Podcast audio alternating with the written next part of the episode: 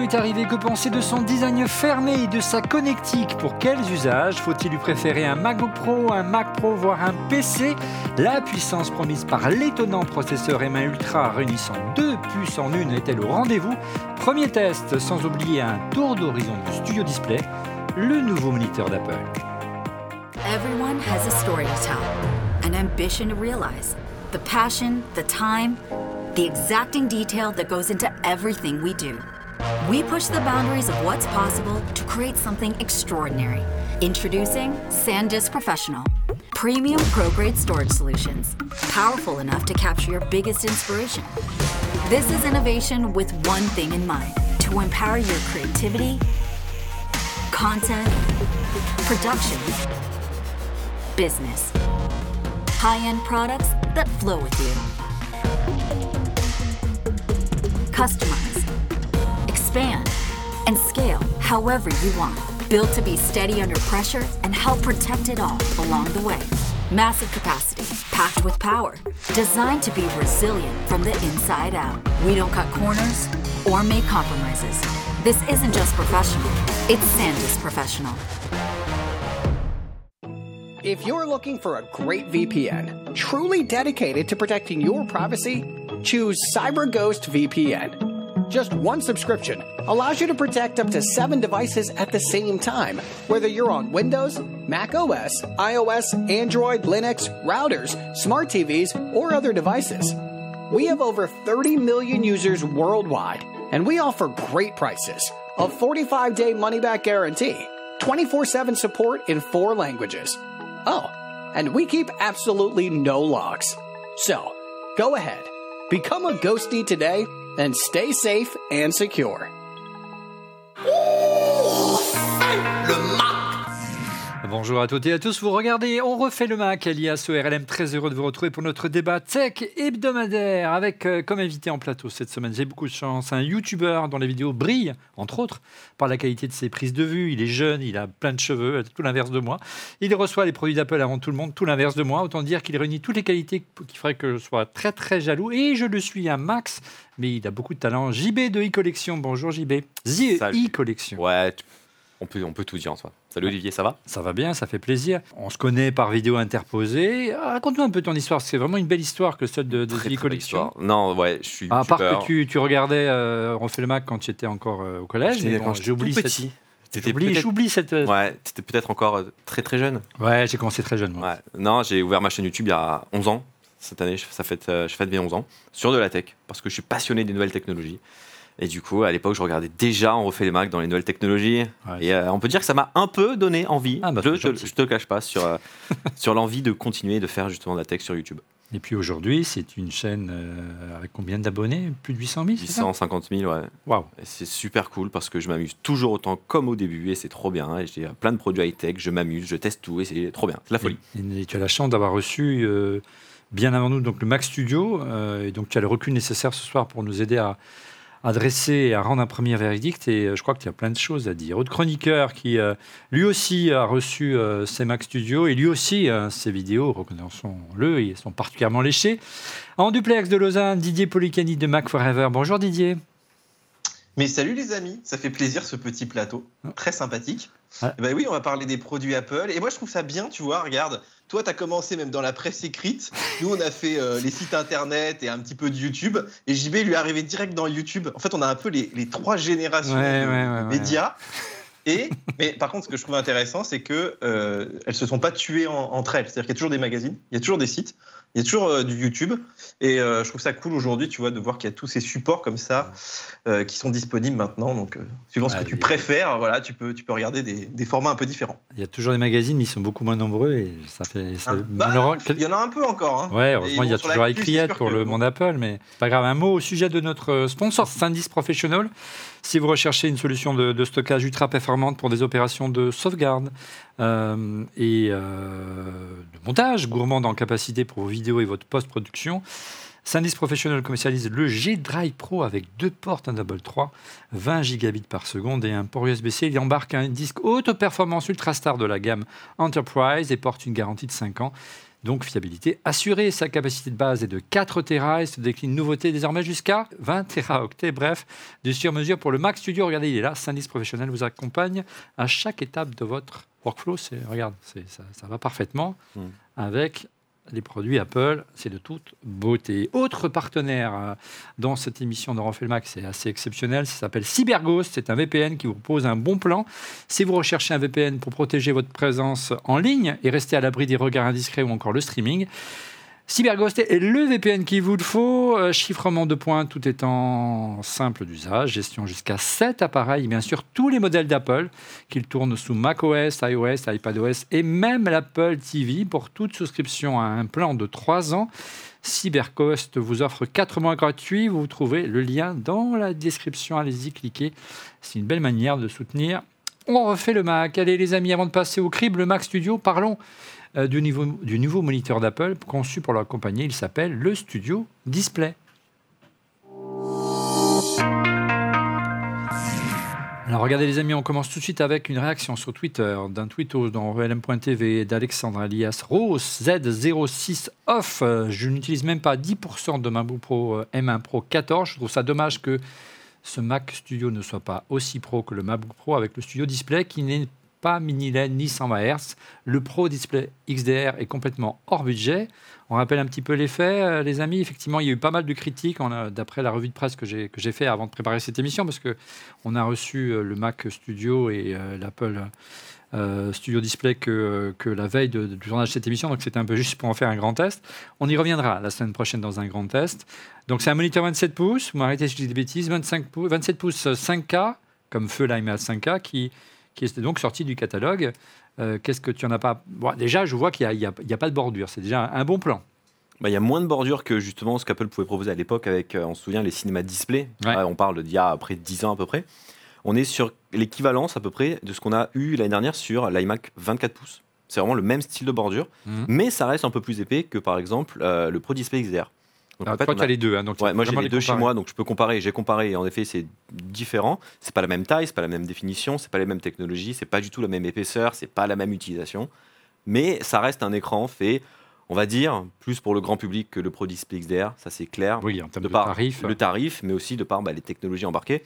Donc le tarif, c'est combien celui-là celui-ci, JB 1749 ou 59 Ouais, deux, et alors plus. que le XDR, c'est. plus dans les cinq fois 5000 plus. euros Ouais, sans le pied. Sans Attention. le pied. Oui, on petites Là, le pied est fourni avec, et surtout, il ne s'enlève, pas le pied. Ouais. Sur le Pro Display XDR, il a euh, cette euh, ingéniosité de pouvoir s'enlever, de pouvoir le changer. Alors Didier, tu en as pensé quoi de ton côté? En termes d'unicité, on est très proche hein, de ce que... Nous, on a un, un- un iMac à la régie euh, 27 pouces de 2012, donc c'est le i5K, c'est très très proche. On, a, on les a comparés rapidement tout à l'heure. Ils sont légèrement plus lumineux, mais ça reste très très proche de ce qu'on avait sur l'iMac. hein. En fait, il, est, il est malin, Tim Cook. Tu vois, il avait, il avait un- une dalle d'iMac de 2014, Il bien rentabilisée, tu vois. il- il- les usines, elles tournent. Il se dit, disons, si on mettait un, un- un bel habillage de XDR, on met deux, trois trucs, genre un peu de son, un peu de webcam, et on te le vend euh, deux fois le prix. Et euh, voilà un peu le, le résultat. Alors en fait, c'est pas un mauvais écran, mais en fait, il- effectivement, la technologie est de 2014. C'est un écran IPS, 500, 600 nits, tu vois. C'est des, luminosités d'iMac. On est, on est très loin même des iPhones. hein. Les iPhones dépassent les 1000 nits. Ouais. Et euh, du coup, c'est vrai qu'il est un peu, euh, comme on dit, over-engineered sur certains côtés, tu vois, d'aller te mettre de l'audio, des trucs et tout. Mais par contre, sur la partie purement dalle, pas tellement. C'est plutôt une vieille dalle.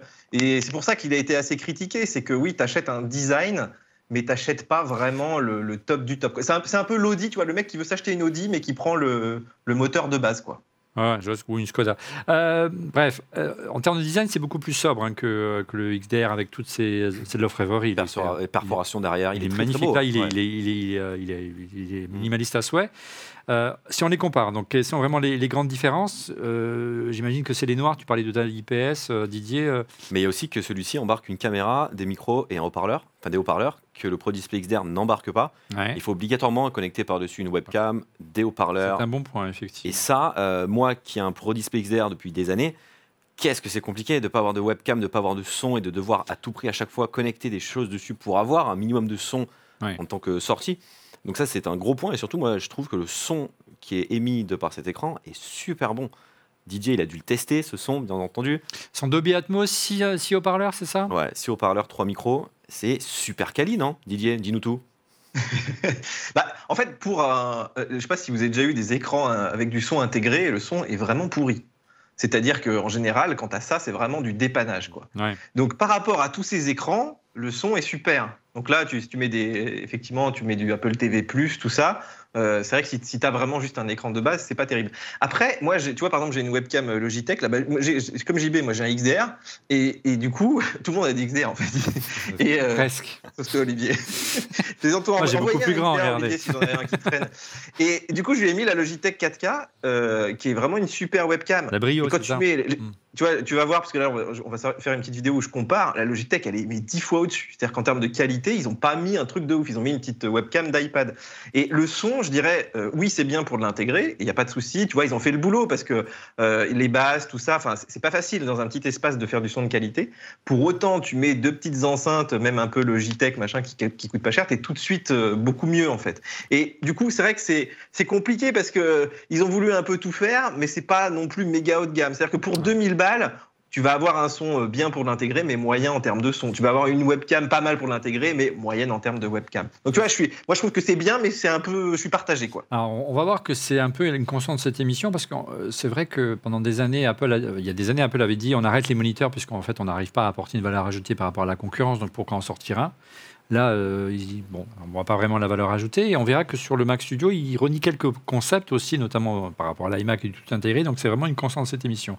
En avance sur l'ergonomie, parlons d'ergonomie, c'est plutôt euh, comment C'est- Moi, j'ai trouvé plutôt bof dans la, manu- dans la mesure où on n'a pas en standard la possibilité de régler en hauteur, notamment le système génial qui est sur le, le XDR, qui là est en option. Moi, j'ai la version avec le pied euh, du Pro Display XDR. Ouais, Donc, c'est-à-dire tu qu'on peut le monter et l'incliner, et ça, c'est quand même vachement pratique. On peut pas le tourner, pour le coup. Celui du Pro, Dis- du Pro Display XDR, on peut le tourner dans un sens ou dans l'autre, et 1700 le mettre à l'horizontale ou à la verticale. C'est pas possible. C'est dommage. Et on, alors, on pouvait pas, j'avais euh, cru comprendre, changer le pied, mais si on va en Apple Store, on peut changer le pied.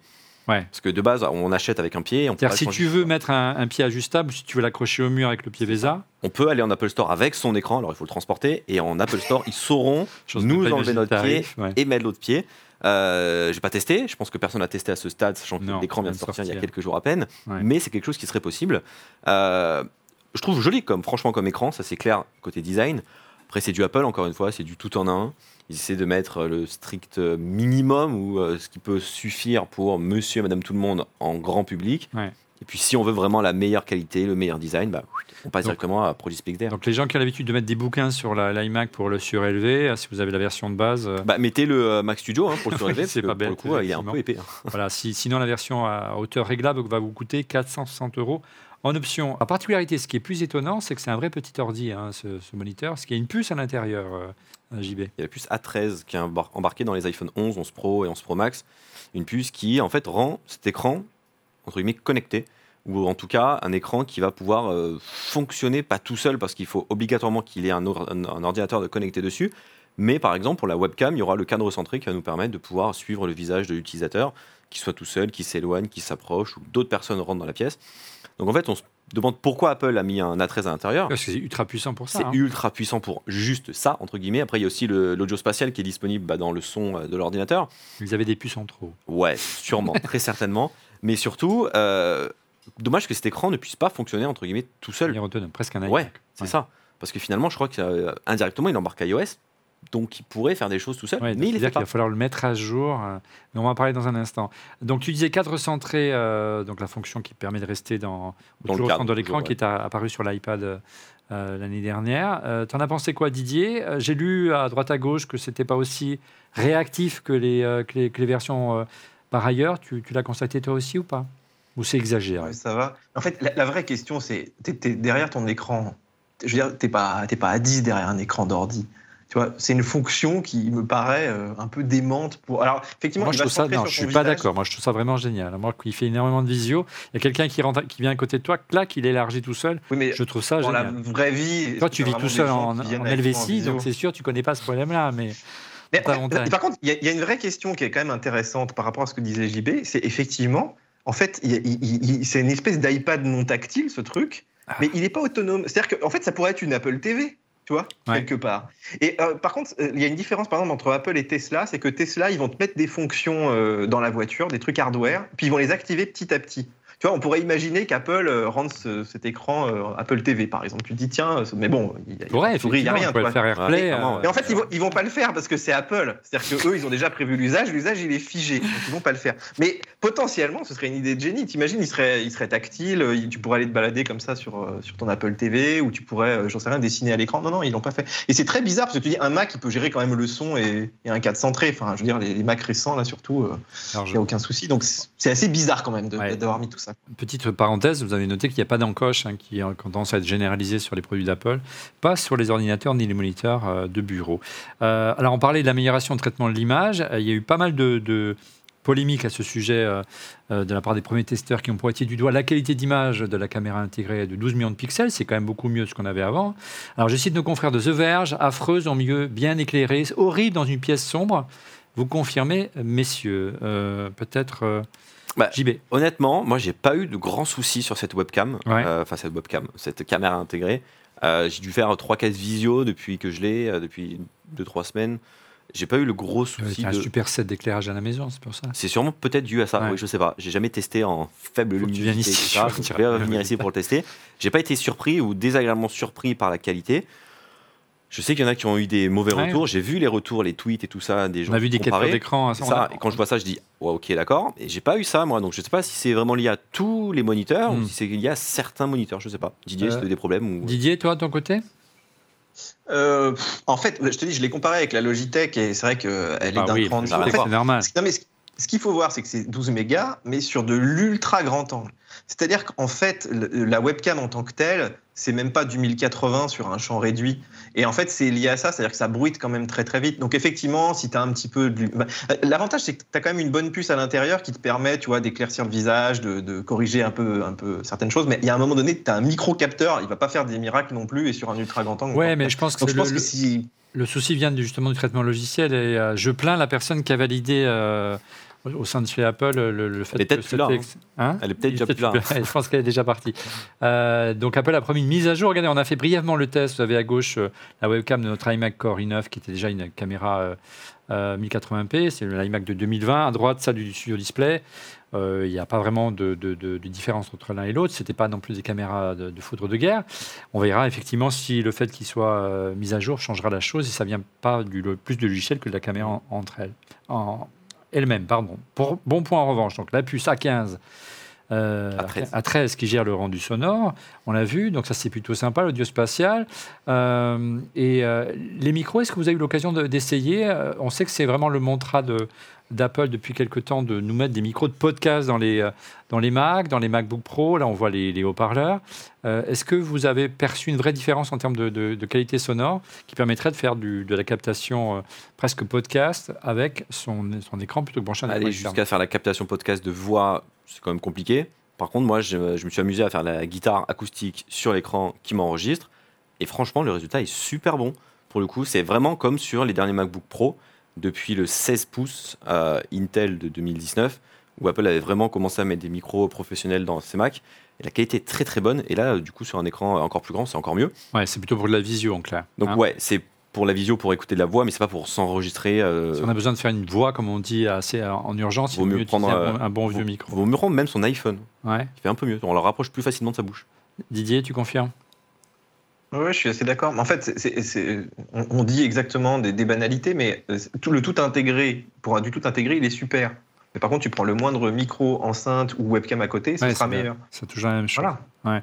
Alors, qui dit puce, euh, on a dit A13, hein, euh, dit iOS intégré, donc il faudra mettre à jour régulièrement euh, son moniteur. Regardez, euh, une petite mésaventure qui est arrivée à un testeur qu'il a, comme toi, reçu avant, avant tout le monde. Et voilà, il y a une petite.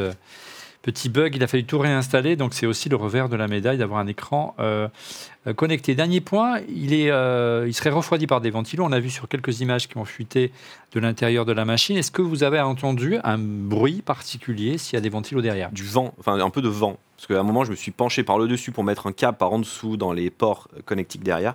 Et j'ai senti un peu d'air sortir par le dessus de l'écran. Donc il y a en effet un système à l'intérieur qui fait. euh, Ça t'a pas gêné pour bosser? Pas du tout, non, non, mais ça ne s'entend pas, ça ne se voit pas, ça ne se ressent pas, sauf si on colle son oreille ou sa peau dessus. Ouais. Là, j'étais vraiment collé dessus. Mais à part ça, non, non, on voit pas du tout. euh. Alors, conclusion, messieurs, faut-il acheter un iMac, euh, un iMac, un écran euh, 27 pouces euh, 5K, le dernier studio display de chez Apple? Est-ce que vous êtes vous validez ou c'est vrai que les, les écrans 5K sont pas très légion, donc il n'y a pas forcément énormément de choix si on veut du 5K. hein. Bah, pour ceux qui veulent du Apple tout intégré, c'est clairement un bel écran pour du grand public. On va pas se le cacher. C'est un joli design, c'est un écran de bonne Mais qualité. est-ce que c'est une machine pour le grand public, le Mac Studio? On est chez Apple encore une fois. Ouais. Après, on peut ne, ne pas le connecter à un Mac Studio, on peut le connecter à son MacBook Pro, à son iPad, même si attention, ça fait pas grand chose, ça sert à rien. Pour ça, ouais. Euh, également à un PC, bref, on peut le connecter à plein d'autres produits. Donc, moi, j'aime bien cet écran. Moi, je l'ai la version mat avec l'écran, donc en verre nano texturé. Je suis fan parce que même si on a un peu un écran qui bave, si on compare à un écran brillant, c'est tellement génial de ne pas avoir de reflets sur un écran. Est-ce qu'on a un peu de mal ici dans le, dans le studio pour Ouais. pas avoir les reflets de- des- des projecteurs Donc moi, je, moi j'aime bien cet écran. Je préfère le Pro Display XDR, c'est clair, net et précis, Mais mais, c'est pas le même budget, loin de là. Ouais. Donc moi, je le conseille, mais pas pour les professionnels qui veulent travailler dessus parce qu'il il paraît que sur la colorimétrie précise, c'est un peu compliqué. Tu confirmes Didier Moi, je, moi aussi, je, enfin moi, je, moi, je le conseillerais pas. En fait, euh, cet écran, je prendrais plutôt un, un LG lorsqu'il sera dispo, mais ils sont plus, ils sont, ils sont toujours en rupture, je crois, les, les écrans de chez LG. hein. Ouais, en fait, ce qui est rageant, c'est de ne pas avoir de, de HDR, de mini LED. Et surtout, je les vois bien arriver quand même, peut-être pas dans six mois, mais peut-être dans un an ou deux, avec la version mini LED, grand public. Fait, aujourd'hui, je pense qu'ils veulent un peu segmenter leur gamme. Après, il y a peut-être la pénurie de composants et tout, mais c'est vrai que pour le prix, tu t'aimerais un peu de mini LED, t'aimerais qu'ils montent au moins à 1000 nits, quoi. Oui, Parce que là, c'est. enfin, c'est incompréhensible. un peu, tu vois, tu filmes avec ton iPhone en HDR, tu as Ouais. ton MacBook Pro en HDR, même tu vois, sans parler de grand public, pro, tout vu. ça, je trouve que ce serait, dans, ce serait dans la chaîne, en fait, ce serait logique. Non, Là, en 2022, quand même, à 2000 balles, tu veux du mini LED, quoi. Ouais, la, la moindre télé euh, de, quali- de qualité chinoise, euh, il y a du mini LED aujourd'hui dedans, hein, où il y a du QLED, donc on arrive quand même à avoir des. ou carrément de l'OLED, donc on est un peu surpris d'avoir à ce niveau de prix encore une dalle IPS. Mais effectivement, euh, c'est une stratégie d'Apple, mais c'est vrai que j'ai un peu de mal. Allez, gros plan à présent sur le Mac Studio, on va parler de son design. Alors, un nouveau euh, design, c'est le moins qu'on puisse dire. hein, et au-delà, une nouvelle famille de, produits studio hein, qui se positionne, JB, entre l'iMac et le Mac Pro. C'est ça. Et euh, il reprend le design, on le voit, du Mac Mini, mais en plus épais. Ouais, deux fois un peu. En C'est gros, un peu plus de deux fois plus épais. Ouais, ouais, c'est exact- deux Mac Mini l'un sur l'autre. c'est fait. exactement ça. Euh, la première fois que j'ai vu, j'ai dit, ok, bon, c'est un style de design, on fait avec. On s'y fait, clairement. Mais je trouve que la façade avant était un peu bizarre. On aurait pu peut-être s'attendre à un peu plus joli, un peu mieux. Mais en même temps, j'ai envie de dire que depuis que Johnny Ive est parti de chez Apple, le design passe un peu en second et il passe par contre directement en première euh, intention, c'est euh, l'utilité et euh, la praticité. Et en fait, il y a tous les ports connectiques qu'on a besoin. Oui, avant, il fallait batailler pour avoir les C'est ports. ça, il fallait avoir que les derrière. adaptateurs. Où il n'y avait pas de port du tout. hein. Il n'y avait pas du tout. Là, on a tout ce qu'il faut pour le coup. Et euh, on le pose sur un bureau. C'est vachement puissant. Ça ne s'entend pas. Ça fait pas de bruit. Ça ne chauffe pas. Tu as les deux, toi? Tu as le, reçu le. Moi, j'ai le M1 Ultra D'accord. en full option. Ok. Donc, au moins. euh, Là, là, ça- nous, on a reçu un M1, un, un M1 Max. ouais. Euh, bon, apparemment, il- des gens se plaignent du bruit. Moi, j'ai mis l'oreille dessus, franchement. Ah non, non, moi, j'ai eu Aucun bruit. Pourtant, j'en ai eu fait Mais, des euh, montages Non, sur le, sur le, pas sur l'Ultra, sur le Max. Sur le Max Ouais, Ok. bizarrement. Mais euh, moi, j'ai pas, j'ai pas eu de, de Ouais. soucis particuliers. Alors, effectivement, ce concept de, de, de- cube, hein, Mm. de machine assez compacte, ça n'est pas nouvelle chez Apple. Ça amène une réaction sur Twitter, regardez, de Rémi euh, Vérin, qui est un fidèle de Refait le Mac. Apple n'est-il pas désespérant pour l'interrogation? Ils sont assez critiques hein, ce soir. Un énième remake des cubes Next et Apple, si cher Olivier, effectivement. J'adore le cube, c'est ma machine fétiche. Euh, comme les, mais j'adore aussi le Mac Pro, hein, comme les Mac Pro 2013-2019, il n'est pas au standard du marché et est pensé comme une workstation SGI de 1995. C'est sévère, mais il est vrai qu'Apple s'est essayé à des machines pro compactes dans le passé, hein. Euh, mais c'est vrai que l'envers du décor, c'est qu'elle n'était pas très évolutive. On se souvient effectivement du Power Mac G4 Cube, ma machine préférée, ou encore le Mac Pro Corbeil entre, allez, euh, au milieu des années 2010. Euh, deux échecs, soit dit en passant, donc j'espère qu'il sera un petit peu différent cette fois-ci. Mais regardez comme elle était belle cette machine. C'est pour moi l'une des plus belles machines designées par Apple sous l'ère Johnny Ive. Et là, vous avez l'une des dernières qu'il ait designées, à savoir le Mac Pro, euh, qui aucune des deux n'a tenu ses promesses, hein, soit dit en passant en termes de vente. Euh, en gros, le Mac Studio fait la hauteur, on l'a dit, de deux Mac Mini. Euh, moi, bizarrement, je m'attendais, Didier, à un Mac plus compact, parce qu'on se disait, tiens, avec l'arrivée des nouvelles générations de puces, on va pouvoir vraiment se lâcher sur le design. Et c'était sans compter sur le M1 Ultra, hein, Didier. Bah, en fait, quand tu l'ouvres, c'est en fait un gros dissipateur thermique, ce truc. C'est essentiellement de la ventilation. Pourquoi? Parce qu'il y a la lime dedans. faut pas oublier, hein, la plupart des PC, ils ont une lime externe. Donc en fait, tu as, la lime. Et surtout, la puce, en fait, à l'intérieur est énorme. Si tu compares avec un Ryzen, là, je crois, bah, la, la, vidéo que tu mets, la MaxTech, ils ont, ils ont ouvert, ils ont montré à côté d'une puce Ryzen. Et en fait, la puce est énorme. Ouais. Comme tu as tout le GPU, le CPU dessus. Et finalement, en fait, euh, le, le, c'est quand même une machine qu'il faut refroidir. Alors, ça monte à. Moi, j'ai mesuré 160 watts au max, à peu près. Euh, dans un petit format comme ça, c'est vrai qu'il faut, faut, quand même envoyer. En fait, l'équivalent sur PC existe quasiment pas en termes de performance. Donc, c'est vrai que de, de, de, pouvoir faire plus compact, je pense, ça aurait été compliqué sans faire de bruit. Là, vraiment, euh, comme bah, disait JB tout à l'heure, on ne l'entend pas. Et même, vous faites des gros exports Final Cut. Là, j'ai même fait, tu sais, le truc où tu lances 18 flux en ProRes 4.2.2, là, sous Final Cut tu n'entends pas la machine. C'est quand même un truc de fou. Enfin, je veux dire, avant, un flux ProRes sur un Mac Pro, non seulement ça soufflait, mais tu arrivais à peine à le faire avec le, le 16 cœurs. Là, c'est quand même complètement fou, tu vois. Alors, on a vu que on pensait au départ euh, qu'il était plutôt difficile d'accéder aux composants. Donc, tu as, on a vu sur ces images. Euh, euh, qu'il était possible de, relativement facilement de, de l'ouvrir. Euh, pour autant, est-ce qu'on peut parler de machines toujours fermées? On peut accéder aux composants, mais pas forcément les, les changer Fermé, clairement fermé. C'est pas du tout fait pour le changer. Je crois qu'on peut changer le SSD, si je me trompe pas. Enfin, on peut changer. On peut, le, jamais, on peut le voilà, retirer. On peut peut-être, euh, en connaissance de cause, ou Apple en tout cas pourrait le changer, mais c'est pas du tout fait pour euh, le changer. On le configure de base comme n'importe quel produit Apple sur le site ou en Apple Store, et on le garde comme ça jusqu'à la fin de ouais. sa vie. Donc on peut, ne peut pas changer la mémoire parce qu'elle est, elle est intégrée euh, dans la puce, donc ça, ça c'est un peu normal, on en reparlera tout à l'heure lorsqu'on parlera du M1 Ultra. Le SSD, donc effectivement on l'a vu dans la vidéo, on peut le retirer, c'est un format un peu propriétaire hein, Didier, hein. tu m'arrêtes si je dis des bêtises, euh, pas standard, mais par contre euh, justement plusieurs personnes se sont essayées d'échanger les SSD entre des... des, des J'arriverai pas à le dire, des Mac Studio, alors il y est arrivé, et ça marche pas, il faut passer par la case, la case Apple Store, hein, Didier. Oui, parce qu'en fait, c'est pas des SSD. C'est-à-dire que le, ce qui se détache, c'est juste la partie mémoire, il n'y a rien dedans, il n'y a pas de contrôleur, rien du tout. En fait, c'est juste de la mémoire chiffrée, et en fait, ça ne va pas marcher sur, sur un autre Mac parce qu'elle est chiffrée. Mais en fait, si tu veux, moi je trouve qu'ils sont un peu nuls de ne pas laisser les gens euh, mettre des SSD. Déjà parce qu'il y a pas, enfin, ça monte à 8 Tera comme dans un MacBook Pro, donc tu dis quand même dans une machine comme ça, ils pourraient mettre un peu plus. Et surtout maintenant, tu as des, as des disques NVMe ultra rapides. bah, non, mais pour un Pro, 8 Tera, c'est rien du tout. Enfin, bah, tu mets un des rushs, regarde, de la regarde, 8K. regarde, 20 Tera. Voilà, non mais oui, mais regarde, tu vois ça, ça sur un SSD NVMe là, tu mettrais trois emplacements M2 ouais. dedans, ça serait super 3, cool avec voilà. une petite trappe derrière.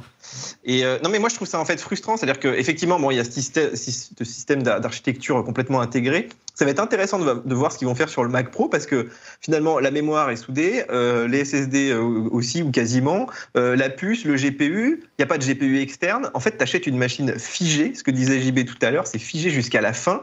Et ce concept n'a jamais marché chez Apple, enfin, mm. sauf sur du Mac Mini, du grand public, de l'iPhone, des, des trucs comme ça, mais sur du Pro, c'est quand même très dur de figer une machine et de dire tiens, dans 4 ans, elle sera encore au top. Non, dans 4 ans, elle sera pas au top. Déjà, le GPU, il est moyen, enfin, on va voir après. Mais tu vois, je trouve que c'est un vrai pari. Alors peut-être qu'ils vont y arriver quand même parce qu'ils ont un peu aujourd'hui des segments entre deux. C'est-à-dire, pour, les, pour ceux qui font de la vidéo, c'est ultra optimisé. Donc, tu vas avoir une machine qui va rester quand même performante, euh, pas mal. Mais regarde, aujourd'hui, là, les, les, Mac Pro poubelles, ils avaient promis qu'ils les feraient évoluer, tout ça. C'est des machines qui, qui, sont devenues très vite obsolètes. Non, mais c'est étonnant qu'ils soient retournés dans ce concept, tu vois. Mais tu as raison. Mais c'est vrai que le principe des, des bah, le, le, souviens-toi des Mac Pro euh, Corbeil, ils avaient promis, et je me souviens encore de, la déclaration de Fichier mmh. sur la scène, à l'époque c'était encore au Moscone Center, où ils disaient, euh, bah, bien sûr vous allez avoir des évolutions régulières de la puce, euh, des GPU, mais ils ne sont jamais arrivés. Voilà. Donc l'enjeu c'est que la machine évolue, qu'ils arrêtent de faire des machines pro et qu'ils n'évoluent pas pendant 2-3 ans, comme on a pu voir pour l'iMac. La Mac était super en tout intégré. Mais, mais pendant 3 ans il n'a pas évolué. Mac Pro. Bon, le même Pro. Regarde, le Mac Pro d'aujourd'hui, là, tu peux pas changer le CPU, alors qu'il est sur un socket, théoriquement tu peux. Euh, tu, les GPU, ils ont eu beaucoup de temps à. Théoriquement. Mais tu, tu peux potentiellement le changer, mais il faut quand même qu'il soit géré par macOS. Donc ouais. euh, il faut quand même qu'Apple l'autorise. Et là aujourd'hui, il te compare, d'ailleurs, il te compare le Mac Studio à des Mac Pro, mais il te compare, il compare à des vieux Xeon de 2019. Euh, en plus, qui était déjà pas à la pointe euh, totalement à l'époque. On, on, va y venir sur les benches, on va y venir. Alors regarde, quand même, ne boudons pas notre plaisir, tu le soulignais tout à l'heure, euh, JB, ce côté connectique. Il semblerait effectivement que depuis le départ de Johnny Ive, euh, Apple a vraiment changé de, de, philosophie. Regarde cette réaction sur Twitter d'édito. Enfin, une machine avec un, nombre, euh, un bon nombre de ports. Est-ce le résultat du passage sur une architecture bipro? Plus de contrôleurs? Non, c'est pas ça. Pourquoi ne pas faire ça sur le reste de la gamme M1 Peut-être sur le M2. Bravo encore à l'équipe pour votre travail. Merci à vous. Euh, je pense pas que ce soit lié à la, au biprocessing. D'ailleurs, c'est pas du biprocessing. On en parlera dans un instant. C'est un peu plus, euh, peu plus compliqué que ça là, euh, mais ne boudons pas le plaisir. Deux ports USB-C sur la face avant sur le, Sur le M1 Max. sur le Ouais. M1 Max. Deux, sinon, c'est du Thunderbolt sur le, sur, le, sur le Pro. La surprise, c'est la carte SD. J'en reviens pas. Carte SD génial. sur une face avant chez Apple, mais euh, il y a tre- tremblement de terre à Cupertino. Et euh, ouais, vous les voyez là sur la, sur la face avant. Et au dos, quatre ports Thunderbolt 4, une prise Ethernet 10 gigabits. Surprise, deux ports USB-A. Alors vraiment, là, je sais pas ce qui est arrivé chez Apple. Ils sont dit, tiens, l'USB-C c'est mieux, mais on va quand même mettre des ports USB-A. On les a, ils nous ont écoutés. Une sortie HDMI et une sortie jack. Bon, c'est pas du HDMI euh, 120 Hz pour du full, euh, pour du 4K 120 Hz, mais, mais c'est pas mal quand même. Euh, alors peut- peut-on dire, les amis, qu'a- qu'Apple a vraiment et écoute maintenant euh, utilisateurs? J'ai écrit moi dans le prompteur et arrête de les emmerder, mais c'est vrai que c'était sur les MacBook Pro, euh, c'était le cas quoi. Bah, clairement, le design passait vraiment avant tout pendant quelques années chez Apple, les 2016, 2020, on va dire. Et depuis que Johnny Ive est parti, c'est vraiment ça en fait. Toi, tu penses que c'était le dictat des designers Ouais. sur les ingénieurs? Je pense que le design prenait le lead sur euh, la praticité. Ça a toujours été un peu le cas quand Ça même. a toujours été le cas chez Apple, mais ils arrivaient quand même à avoir quelques Là, ça a-. Ils ont poussé trop loin le curseur. Ouais, beaucoup trop loin. Les MacBook Pro étaient parfaits, étaient jolis, étaient euh, voilà, il y avait tout Ah, il y a calé. des petits problèmes de clavier ici du là. Mais d'avoir que des ports euh, USB-C à l'époque ou Thunderbolt, qu'est-ce que c'était pas pratique? Parce que Ouais. finalement, on avait besoin d'un HDMI, on avait besoin d'un- on a toujours besoin d'un truc en plus. Hmm. Là, dans des machines comme ça, de tout avoir intégré, et même dans les nouveaux MacBook Pro sortis fin d'année 2021, d'avoir une de la SD, de l'HDMI et des ports un peu partout, c'est juste trop pratique d'avoir un tout en un, pour le coup, qui est vraiment un tout en un. Moi, ça fait plaisir qu'en tout cas, euh, parce que je me souviens que moi, quand j'avais vu le- le- les MacBook Pro, j'avais quand même dit, bon, tout le monde était euh, s'extasiait devant ces machines. Je dis, mais je branche quoi là-dessus? Ouais. Mais l'USB-C, c'est l'avenir. Dans quelques mois, tu verras, euh, la conversion sera faite. Et on a vu que bah, a- la plupart des gens continuent à utiliser l'USB-A aujourd'hui. donc. Après, pour le, vraiment, encore une fois, pour le l'axe grand public, c'est pas du grand public ça, mais Mais ouais. un MacBook Air, par exemple, on n'a pas beaucoup besoin quand on est étudiant, par exemple, qu'on prend des cours, qu'on écrit des notes et autres. On n'a pas besoin de beaucoup euh, de choses. d'airdrop et beaucoup de, compagnie. fait sans fil, Ouais. beaucoup de choses On se font sans fil. Hmm. Donc on n'a pas vraiment besoin de beaucoup de ports sur des machines grand public. Après, sur des MacBook Pro, le terme Pro, bah, justement, on a besoin de ports dessus. Et c'est bien qu'Apple euh, ait remis tous ces ports sur ces machines, dont sur le Mac Studio, avec euh, cette pléiade au dos. Et c'est tellement D'où génial l'expression balance ton port, bien sûr. Bon point, l'alimentation, n'importe quoi est intégré. La machine est relativement euh, transportable, hein, en tout cas plus euh, transportable qu'un iMac. Donc c'est bon à savoir pour un pro qui a besoin de travailler et d'avoir une station de travail relativement no- nomade, pas autant qu'un MacBook Pro. Par contre, la différence est notable en termes de poids. Didier, entre le M1 Max et le M1 Ultra, comme, il y a presque un kilo d'écart entre les deux, 2,7 et 3,6 kg. Comment tu, tu l'expliques, Didier? C'est c'est fou, hein, un kilo. C'est énorme. Ils- ils l'ont Parce que dit, celle-là est toute euh, légère, mais le, le- le Ultra, il est quand même euh, qu- presque 4 kilos. C'est. Vas-y, point. tu vois, Alors, il en est fait- beaucoup plus léger que le tien. Ouais, celui-là. léger, ouais. Comme je t'ai dit, c'est surtout du refroidissement cette, cette machine. Et euh, apparemment sur la version Ultra, donc c'est un dissipateur en cuivre euh, qui est un peu plus dense, donc un peu plus lourd tout simplement. Et c'est peut-être aussi pour ça qu'on l'entend moins. Ouais. Et du coup, bah, il a finalement un meilleur refroidissement de meilleure qualité aussi. Donc euh, c'est Donc vraiment. Mais- Oui, pardon, je t'ai coupé, excuse-moi. non, mais moi je l'ai mis dans un sac à dos. Euh, et, tu vois, je l'ai transporté à la maison, tout ça, pour faire des petits tests et tout. Et c'était rigolo de pouvoir mettre un Mac comme ça, super puissant, dans un Branché sac à dos. sur Mais par contre, ça, ça pèse, hein, c'est dense, quoi. Il faut prendre un, un, un M1 Max comme moi, pas un Ultra, ça sert à rien. L'Ultra, c'est trop lourd. Voilà, on dira ça. Allez, après le design global de la machine, on va s'intéresser cette fois-ci au design euh, plus étonnant, mais du processeur M1 Ultra qui équipe le haut de gamme du Mac Studio. Mais avant, place au busomètre. Euh, le busomètre, ce sont les rumeurs ou infos qui ont le plus buzzé sur le site Mac Forever. Et comme chaque semaine, dans refait le Mac, c'est Didier Polichény qui s'y colle. Et oui, Olivier. Et euh, on commence euh, cette semaine avec Face ID qui pourra arriver sous l'écran en 2023. Tu sais qu'on parle beaucoup de l'encoche en ce moment. Alors, ce sera pas pour cette année, hein, la disparition de, de l'encoche, mais peut-être pour 2023. 2023, c'est quand même demain. hein. C'est la prochaine génération d'iPhone. Mhm. Donc, ils seraient parvenus à trouver euh, une série de capteurs qui arriveraient à rentrer sous l'écran. Bon, ils l'ont pas fait pour, euh, pour Touch ID. Moi, je mets de- des grosses pincettes euh, sur cette rumeur. Mais par contre, je pense que ça ferait plaisir à pas mal de monde, tu vois. Ouais, et puis chaque année, on l'annonce pour l'année. Il le retard, il il va finir par arriver, Ça. hein, ça y est, sur l'écran, mais c'est pas pour tout de suite, effectivement. Deuxième info, rumeur.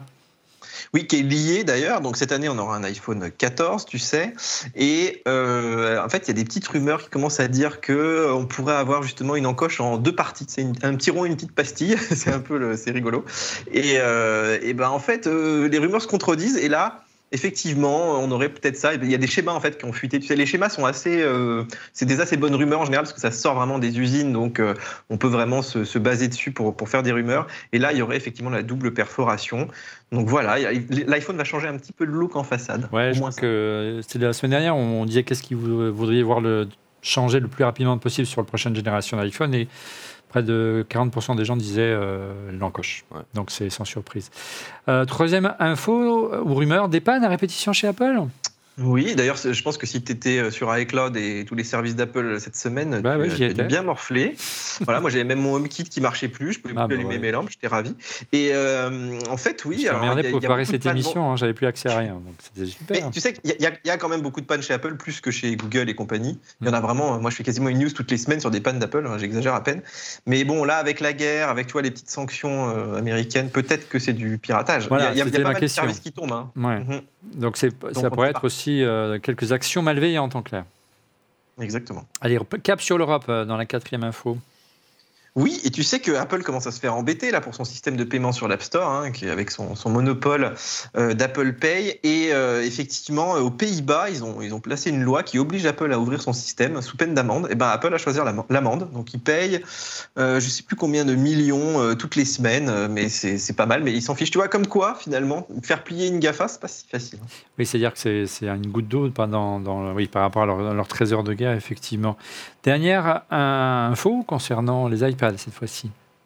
Et ça, je l'ai constaté, l'iPad Air 5. Euh, alors, on m'a dit que c'était un peu le cas aussi sur l'iPad Air 4, mais moi, je l'ai vraiment vu sur l'iPad Air 5. C'est eh ben, écoute, euh, il a l'air d'un peu moins bonne qualité. Par exemple, il craque un peu quand tu, quand tu le maltraites dans les mains. Euh, quand tu appuies derrière la coque, tu as une petite bulle qui apparaît sur l'écran. Euh, j'ai aussi eu, tu sais, j'ai deux modèles et j'en ai un avec le bouton qui qui pas bien scellé, quoi, qui fait du bruit. une copie d'iPad Non, mais surtout, c'est pas l'iPad à 200, hein, c'est l'iPad à 700, 800, 900. Donc c'est bah, très cher. Tu as reçu un faux iPad, c'est ça? Et j'ai pas mal de lecteurs qui m'ont dit qu'ils avaient le même problème. Donc, On pas encore fait le test. J'espère surtout que ce sera durable, que ce ne sera pas des choses très graves, tu vois, sur la durée, en fait. Alors toi, euh, tu as, tu as constaté des choses, tu l'as testé toi aussi Ouais, je, l'ai eu, mais j'ai rien vu tout ça, pour le coup. Alors, soit j'ai eu un modèle parfait, mais euh, le dos, il va très bien, il n'y a pas de craquelure, il n'y a pas de bulle, il n'y a pas de bouton qui bouge. Bon, nous, on l'a tout juste reçu, donc on n'a pas encore ouvert, donc on fera une vidéo la semaine prochaine, on vous dira ça. Il n'y a pas de chance, Didier, hein. dis donc. non, T'appuies derrière, non mais je pense qu'ils le font tous parce que je pense qu'il y a un composant qui est très près de l'écran. Il faut vraiment appuyer juste derrière, comme ça tu le tiens dans tes mains et tu vois la bulle. Appuyer, c'est-à-dire tu plus fort ou tu as juste main sur son iPad euh. Non, mais tu sais, c'est comme quand tu appuies sur l'écran, tu sais, ça fait des petites marques sur l'écran LCD. Donc ça fait ça en fait. Mais depuis derrière, c'est bizarre parce que quand tu dessines par exemple, ça peut être un peu gênant quoi. D'accord, quand tu tiens que tu appuies en même temps. Bon, on, fera le, on en fera un petit ORLM Express la semaine prochaine. Petite annonce, une petite page de couleur dans cette émission, c'est important. Euh, un mot au sujet de notre sponsor Sandisk Professional. Si vous recherchez une solution de, stockage ultra performante pour des opérations de sauvegarde et de montage gourmande en capacité pour... Euh, vos vidéos et votre post-production. Sandisk Professionnel commercialise le G-Drive Pro avec deux ports en double 3, 20 gigabits par seconde et un port USB-C. Il embarque un disque haute performance ultra star de la gamme Enterprise et et porte euh, sa garantie jusqu'à 5 ans. Donc la fiabilité est assurée, sa capacité de base est de 4 terreaux et de teraoctets terreaux. Et se décline nouveauté désormais jusqu'à 20 teraoctets. Bref, du sur-mesure pour le Mac Studio, il arrive à point nommé. Euh, Professionnel est présent à chaque étape de votre workflow. Autre parrain de cette émission, euh, notre partenaire CyberGhost qui vous propose un bon plan. Euh, le lien est dans la description de la vidéo. Si vous recherchez un VPN pour protéger votre, votre présence en ligne, tout simplement, rester à l'abri des regards ou encore assurer du streaming si vous êtes à l'étranger. CyberGhost, c'est le VPN qu'il vous faut. Chiffrement de points tout, en, étant pardon, simple d'usage. Gestion jusqu'à 7 appareils et bien sûr euh, tous les modèles d'Apple qui tournent sous macOS, iOS, iPadOS et même l'Apple TV pratique pour regarder les programmes qui ne sont pas accessibles en Europe notamment. Euh, pour toute souscription à un plan de 3 ans, CyberGhost vous offre 4 mois de gratuit.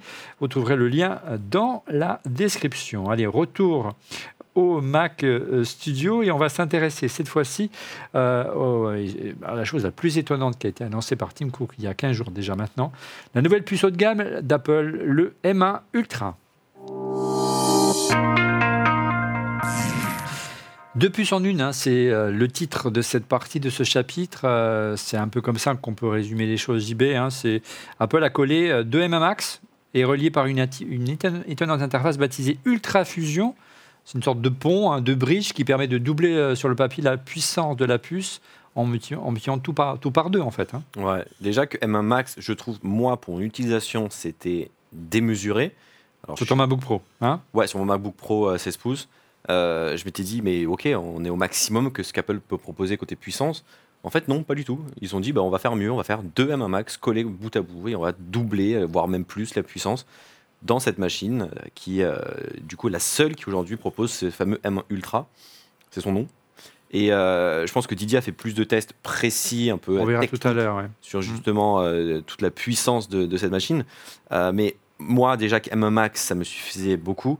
M1 Ultra, je vois pas de grande différence avec M1 Max Par rapport à tes besoins. par rapport à mes besoins à moi. Pour, pour la vidéo sur que- YouTube, voilà, Je notamment. pense que pour Mm. beaucoup de personnes, ça peut être utile, Oui, mais pour des professionnels euh, qui, du coup, vont en avoir besoin et vont euh, vraiment euh, bénéficier de toutes ces Sauf si tu passes, qui sait, bientôt à la 8K sur YouTube. Hein, tu sais pas, là, tu auras peut-être besoin d'un Ouais.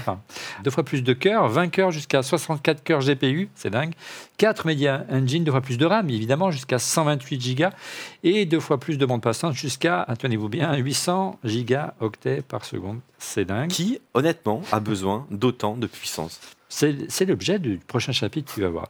Alors, regardez cette réaction sur Alexandre. Euh, comment imaginez-vous le Mac Pro teaser lors de la keynote la possibilité d'avoir un Mac configurable avec plusieurs cartes M1 Ultra euh, interchangeable à l'avenir par du M2 Ultra, qu'on puisse changer du disque dur. Euh, alors, euh, c'est vrai que du coup, quand on voit cette machine, et, Apple l'a dit lors de la conférence, hein, Didier, tu interviens quand tu veux, que le Mac, le Mac Pro est toujours d'actualité, mais il arrivera un peu plus tard. Donc on se dit, mais là, qu'est-ce qu'ils vont nous faire? Ils vont nous- Ça va être du- un quadriprocesseur, le, la prochaine Mac Studio? Peut-être que la différence sera que le Mac Studio, tout est soudé, ne pourra pas bouger. Le Mac Pro, on pourra changer, pourquoi pas, et euh, évoluer la puce M1 qui de base ne peut pas bouger dans son ordinateur. Peut-être que Didier a la réponse à ça. Didier, tu en penses quoi de ce futur Mac euh, Pro qui arrive? Euh, je suis- moi, je suis un peu perplexe parce que l'architecture qu'ils ont présentée depuis le M1, en fait, ils ont fait que la décliner. En fait, ils ont un peu doublé, ils ont, ré- ils ont rebidouillé. Mais même le, le cœur en tant que tel que tu as dans ton M1 Ultra, là, c'est toujours un cœur de M1 qui a un an et demi, tu vois, c'est, qui est basé même sur une architecture, je sais plus, de la 13 ou quelque chose comme ça, ou de la 14, je crois que c'était. Mais euh, c'est, quand même. euh, ce que je veux dire par là, c'est que j'ai du mal à imaginer comment ils peuvent sortir de, de ce tout intégré où tu as Mhm. le GPU, le CPU, euh, la RAM au même endroit et d'aller dire oui, on va pouvoir rajouter de la RAM, oui, on va pouvoir rajouter un GPU. Alors GPU peut-être, tu vois, avec des petites cartes, euh, pourquoi pas, éventuellement, mais euh, mais tu vois, tu vas pas pouvoir avoir un CPU sur un socket que tu pourras changer. Non, Euh, même la clair. mémoire vive, Ça, me pourras- paraît compliqué. Non, la mémoire, tu ne pourras les- pas la changer. non. Les SSD, quand tu vois que même dans le Mac Pro, tu peux pas, tu peux pas, euh, tu peux Non, pas mais il y aura peut-être des ports des- PCI, tout simplement, pour mettre des cartes Et la, la vraie question, c'est ça. c'est est-ce qu'il y aura des ports PCI Parce que c'est pareil aujourd'hui. Aujourd'hui, ils te mettent du Thunderbolt, donc tu peux mettre des châssis PCI, hein, ça marche. Ouais. Mais par contre, il faut acheter le châssis à chaque fois que tu veux acheter une carte, donc ça te coûte 500 balles. Enfin, c'est hyper Alors, cher. Donc, c'est mystérieux, quoi. Donc pour toi, il n'y aurait pas forcément de l'évolutivité, mais plus de puissance. J'ai discuté avec Fred Crassa, tu, tu le connais aussi, euh, Didier, tu sais, c'est euh, c'est un, un fidèle de Refait le Mac notamment, qui, euh, qui depuis des, des mois étudie de très près, tu sais, les puces M1, euh, notamment en collaboration avec Max Tech qu'on a vu tout à l'heure dans la, dans la vidéo YouTube. Et c'est lui qui est l'un des premiers à avoir, euh, découvert qu'il y avait euh, ce die to die, donc ce, ce- pont, ce bridge à la base qui permet aujourd'hui de relier deux puces en une. Euh, et sa, théorie est assez intéressante. Je l'ai eu tout à l'heure au téléphone. Il, va essayer de venir avec nous euh, dans une prochaine émission pour nous en parler, sans doute la semaine prochaine. Euh, et c'est la raison pour laquelle le Mac Pro n'est pas disponible, parce qu'aujourd'hui, le design du M1, le die-to-die, donc le, switch, vous avez vu, hein, le pont est en bas, est à la base de la puce, donc on peut en mettre deux. Et puis on peut pas. on peut- c'est- voilà. Il faut en mettre sur les côtés pour en avoir quatre. Et, et en- donc c'est la même famille de produits qu'on passe du M1 au M1 Max et au M1 Pro et au M1 Ultra. Il faut une nouvelle génération de produits pour le, pour le Mac Pro avec du die-to-die sur tous les côtés. Et là, on pourrait avoir 1, 2, 3, 4, 5, 6, 7, 8 puces. Voilà, c'est sa théorie, c'est intéressant. Ouais. Et il a quelques arguments à, à nous donner, on verra ça avec lui la semaine euh, prochaine. En tout cas, tu le disais tout à l'heure, ou je ne sais plus si c'est Didier, du coup, euh, le fait d'a- d'ajouter euh, deux puces en une, Intel avait pointé du doigt déjà en, un peu en mauvais perdant en septembre, octobre dernier que la puce M1 Max était déjà énorme, mais là, elle est, elle est énorme, la place occupée par cette euh, M1 Ultra. Et on serait revenu au temps des, des, consoles Silicon Graphics. Regardez la taille de cette puce. On va voir de l'autre côté. Euh, voilà, elle est énorme et euh, on dirait quoi, presque une puce de mainframe pour les moins de 20 ans qui ne peuvent pas connaître. Regardez cette taille. C'est sûr qu'on peut, on a du mal à voir ça dans un, dans un portable, voire même dans un iMac. C'est sans doute la raison pour laquelle l'iMac n'est pas encore arrivé en version, en version euh, haut de Ouais, gamme. mais après, maintenant, avec ce qu'Apple propose, on n'est jamais à l'abri de rien. hein. On s'attendait pas à ce qu'ils fassent ça de- il y a deux ans, de faire des M1, M1 Pro, M1 Max, M1 Ultra, et euh, de remettre tous les ports connectiques, de supprimer la touch bar, de remettre Touch ID, de changer le clavier. Ah, il change d'avis, c'est bien. Finalement, ils changent d'avis, et peut-être qu'un jour, ils vont changer d'avis, ils vont permettre de pouvoir changer sa puce, de pouvoir changer tout ça. On n'en sait rien. Ouais, ça, ça assez compliqué vu Ça, le ouais, ça niveau- paraît compliqué, mais Vu le niveau d'intégration, tu vois, entre la mémoire, la puce, les, les- les- Enfin voilà, ça m'a l'air. à- euh, voilà, c'est comme si tu voulais changer la puce de ton iPhone, quand on, est, Mm. on est presque à ce niveau-là. La, la bonne nouvelle, euh, Didier, c'est que c'est pas nouveau qu'Apple essaye de multiplier le nombre de puces. Hein. Le biprocessing chez Apple, ça fait des années que ça existe. Plus récemment, il y a une vingtaine d'années, euh, et oui, il est moins, je suis un peu plus âgé. Euh, Souvenez-vous du Mark G4 biprocesseur notamment. Il avait euh, deux puces, mais ça a été un mythe déjà à l'époque. hein. Euh, le, le double GPU du Mac Pro, mais c'était des architectures qui nécessitaient, Didier, de développer euh, des logiciels, des applications sur mesure pour tirer parti euh, de ces, euh, de ces euh, machines surpuissantes. Et si elles n'ont pas marché, c'est que les développeurs n'ont pas suivi à l'époque. Là, la différence, c'est que iOS ou macOS, dans en l'occurrence, non pas iOS, qu'est-ce que je raconte, ne voit qu'une seule puce, Didier. Oui, bon, il y a eu pas mal d'évolutions. Alors, ce qu'ils ont fait, le bridge, là, c'est des trucs qui existent déjà. hein. Ils n'ont pas inventé la roue non plus. Non, Donc, euh, mais, même euh, sur, des- sur, les, sur les GPU, tu avais aussi deux GPU à coller. Euh, c'est vrai qu'il y a des choses qui marchent. Pas à ce niveau de bande passante, Didier. Si tu peux pas dire ça, non. Ouais, ça existait avant. Plus Mais- ou moins. Non, mais en non, fait. des, des crossbars, j'en entends parler depuis 30 ans dans l'informatique, c'est pas la- nouveau. La, mémoire mais pas à ce niveau de puissance. 3090, Didier. Non, c'est pas la, vrai. la mémoire vidéo d'une 3090, elle est à plus d'un. Oui, de- mais, mais là, là c'est l'ensemble de l'architecture qui est à ce niveau-là, pas juste la mémoire Oui. vidéo. Ça Il n'y euh, a pas fait, d'équivalent. non, mais c'est des choses qui existent déjà en électronique. C'est-à-dire qu'aujourd'hui, bah, En plus, les, les points de comparaison d'Apple, si tu veux, ils sont aussi un peu biaisés. C'est-à-dire que Intel a fait aussi des gros progrès. Par exemple, le- on en parlera après peut-être, mais tu vois, le, le single core, donc la performance euh, du processeur dans 5 un heures, instant. Hmm. voilà, aujourd'hui est plus rapide chez Intel que chez Apple, parce qu'en un an et demi, ils sont quand même bougé un petit peu les fesses. En fait, ce qui est assez fort là-dedans, c'est, je dirais, le niveau de puissance par rapport au, au- au niveau d'intégration. C'est-à-dire que ça consomme rien. C'est-à-dire que cette puce, elle a beau être grosse, euh, au repos, elle consomme 20 watts. Et ça, c'est fabuleux parce que c'est-à-dire qu'ils ont une, une énorme marge, marge de Mm. manœuvre. Ils n'ont pas changé les fréquences par rapport euh, à la même puce que tu as dans le MacBook Air. tu es toujours autour de 3 GHz. Tu te dis, s'il la pousse, tu vois, pour un Mac Pro, s'il la pousse, j'en sais rien, à 5, peut-être même à 10 GHz, j'extrapole un peu, mais si, tu prenais toute la puissance que tu as besoin dans un, Intel aujourd'hui, on pourrait faire une machine ultra puissante. Et c'est peut-être ça qui nous prépare avec le Mac Pro, euh, au lieu de, préparer quelque chose de modulaire, peut-être de quelque chose de vraiment très puissant. Sachant que aussi, sur, tu vois, dans les gros Xeon, enfin sur PC, euh, les, gros AMD aussi, ça existe, hein, du 128 cœurs, ça vaut euh, 3, 4, 10 000 balles, 20 000 balles, mais ça commence à exister. C'est-à-dire que tu commences à avoir des très très grosses puissances de calcul maintenant dans des, grosses puces comme ça aussi sur PC. quoi. Ouais, mais la spécificité, encore une fois, des, des puces M1, tu m'arrêtes hein, si tu as quelque chose à dire de ton côté JB, c'est pas forcément que c'est la puce la plus puissante, c'est le rapport puissance-consommation électrique qui est remarquable. Euh, c'est une puce à l'origine designée pour, enfin, l'origine d'ARM, c'est pour des puces pour des appareils nomades. Et là, il y a une vraie philosophie différente. C'est là la valeur ajoutée d'Apple aujourd'hui, notamment par rapport à, Intel. On sait que euh, Qualcomm a peut-être euh, d'autres options à nous proposer dans les, dans les mois et les années qui viennent. Regarde cette réaction. Tu voulais dire quelque chose, peut-être, JB non, non, non, je vous écoute avec euh, admiration. sur On n'hésite pas à nous interrompre. Euh, regardez sa réaction sur euh, Twitter de Richard, alias Richard75 sur, euh, sur Twitter. Salut la team. Quand on voit les performances du Mac Studio, quel intérêt pour un Mac Pro? Didier, tu as la réponse. Place au test. Primo, euh, où se situe le Mac Studio par rapport au MacBook Pro M1 Max, un iMac 5K et un Mac Pro Tu as fait les tests. Oui. Alors, en fait, c'est c'est, euh, quand tu regardes la keynote, tu as l'impression qu'ils ont sorti la machine ultime, la, la plus puissante qui existe. Ils ont un peu triché. Euh, oui, ils ont beaucoup triché, mais c'est Apple. Enfin, tout le monde fait ça et c'est pas spécifique à Apple. Donc, effectivement, euh, là, par exemple, tu regardes Geekbench, tu es plus rapide qu'un Core i9, euh, tu vois, de- qui est le dernier, hein, la dernière puce d'Intel. Tu es plus rapide là que le Mac Pro à 28 cœurs, sauf que c'est Geekbench. C'est-à-dire que Geekbench, il t'additionne des pommes et des poires, et il dit à la fin, bon, bah, celui-là, il est un peu plus rapide que l'autre. Tu fais le même test dans Cinebench, il te met le Intel devant. Parce Mm. que Cinebench, tu vois, il fait, il fait qu'un seul calcul, c'est de la, de la calcul 3D, mais c'est un calcul spécifique, donc c'est pas, ça reflète pas la vraie Ah, vie non plus. hein. Alors, ne va pas trop vite. Déjà, explique bien ce, ce bench-là. On, on reviendra après sur Cinebench. Mais con- concernant le, le Geekbench, là, ça confirme. Ça, c'est de la puissance théorique, donc ça ne veut rien dire. On est d'accord. Tu as fait déjà des tests euh, de production. C'est ça qui nous intéresse. C'est ce que tu fais toi aussi, JB. C'est ce que, ça change ma vie au quotidien. hein. Euh, on voit bien que la puce M1 Ultra est, jusqu'à deux fois plus rapide que la M1 Max. C'est confirmé dans ce test-là.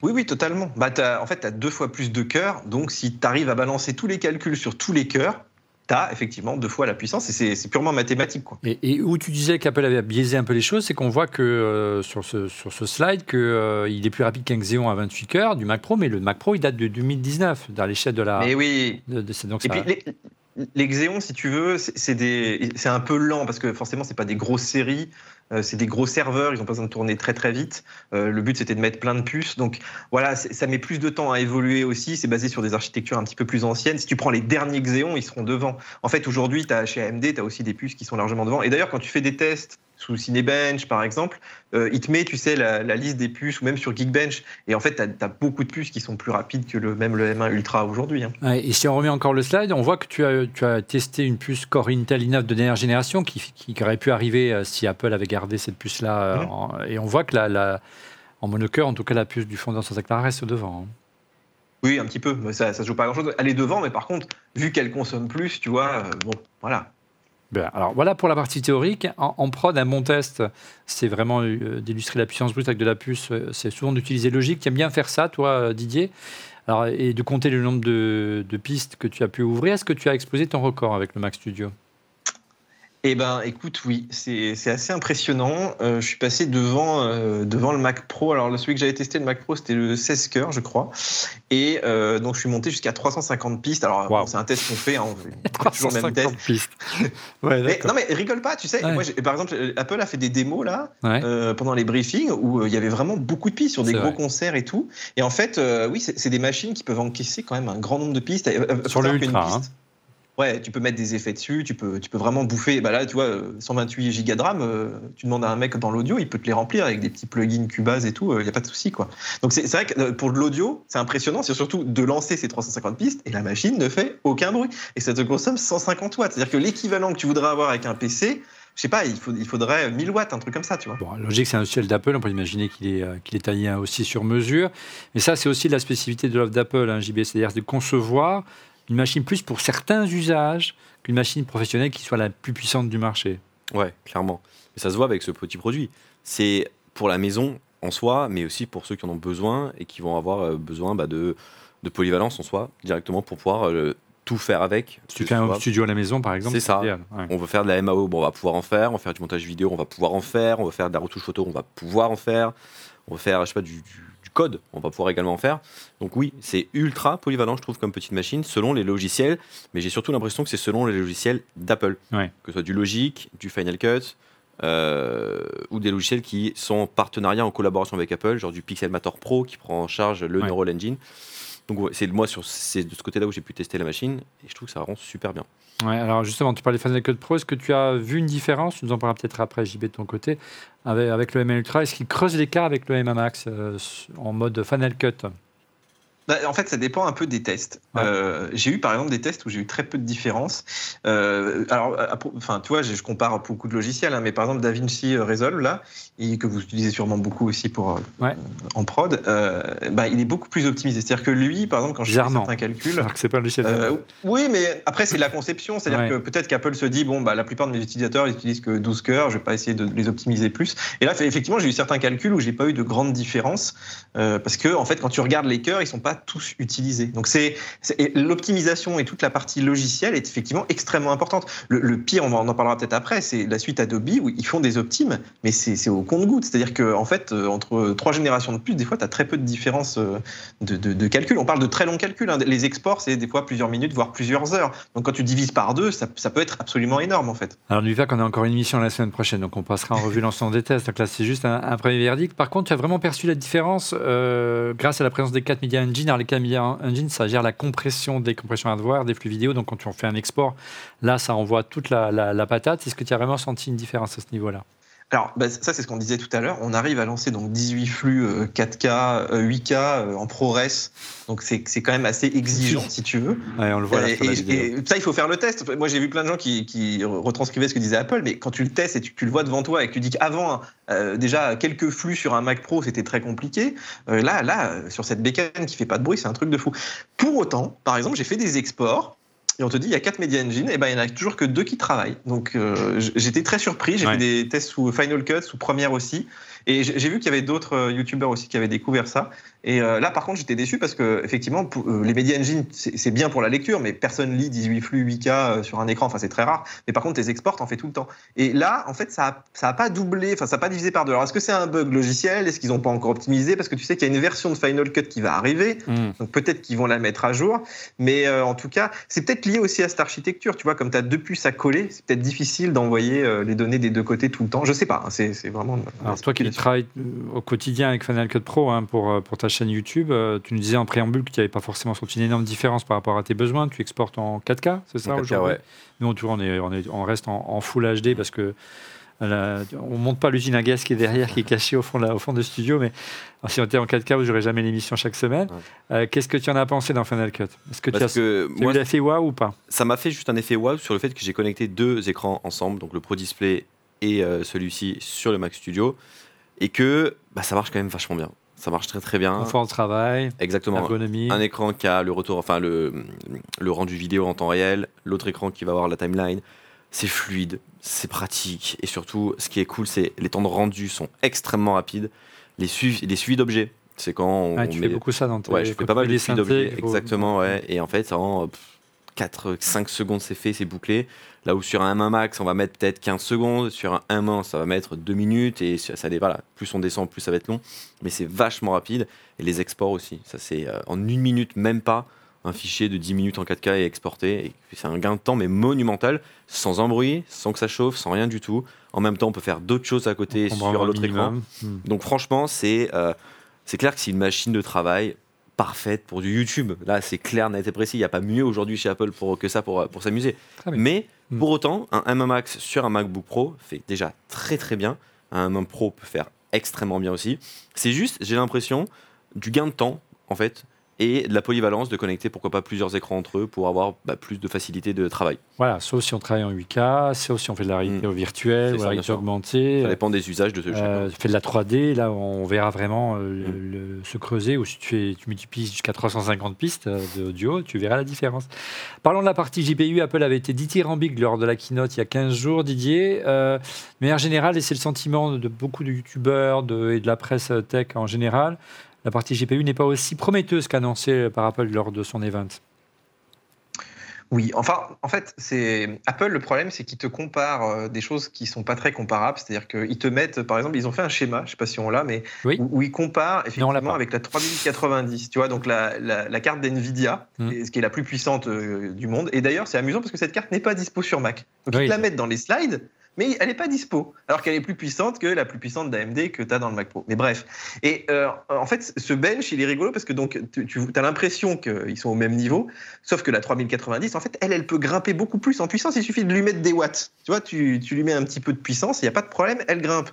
Et en fait, euh, la carte qu'on a, bah, tu vois, on voit le, le schéma que tu nous mets. Ouais. Donc, euh, elle, elle est quand même relativement puissante. Mais par exemple, tu prends un Mac Pro avec sa Vega 2 Duo, tu pouvais en mettre deux dans le Mac Pro. Donc là, j'en avais une, c'est déjà pas mal. C'est pas le même Tu prix, hein que- on est d'accord. Alors, évidemment, et puis, en fait, tout, tout est là. C'est-à-dire que, Ouais. oui, c'est ce qu'on a sous les yeux est super par rapport au form factor, la conso et tout. Oui, mais si tu veux de la puissance, le Mac Pro de 2019, il était plus puissant en 2019, sachant que depuis, tu as encore des nouvelles cartes qui sont plus puissantes. Donc, si tu mets là les dernières cartes qui sont, euh, qui sont dans le Mac Pro, euh, ma courbe, elle dépasse l'écran euh, trois fois. Donc, en fait, c'est oui, c'est très puissant.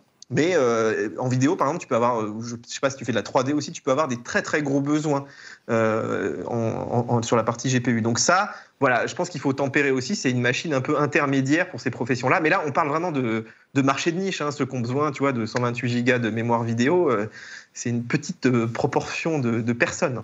Et puis euh, The Verge, pour euh, citer que j'aime beaucoup également leurs vidéos, euh, le même chose que toi, Didier. Il n'y a pas de carte Nvidia sur Mac, je, para- je paraphrase The Verge.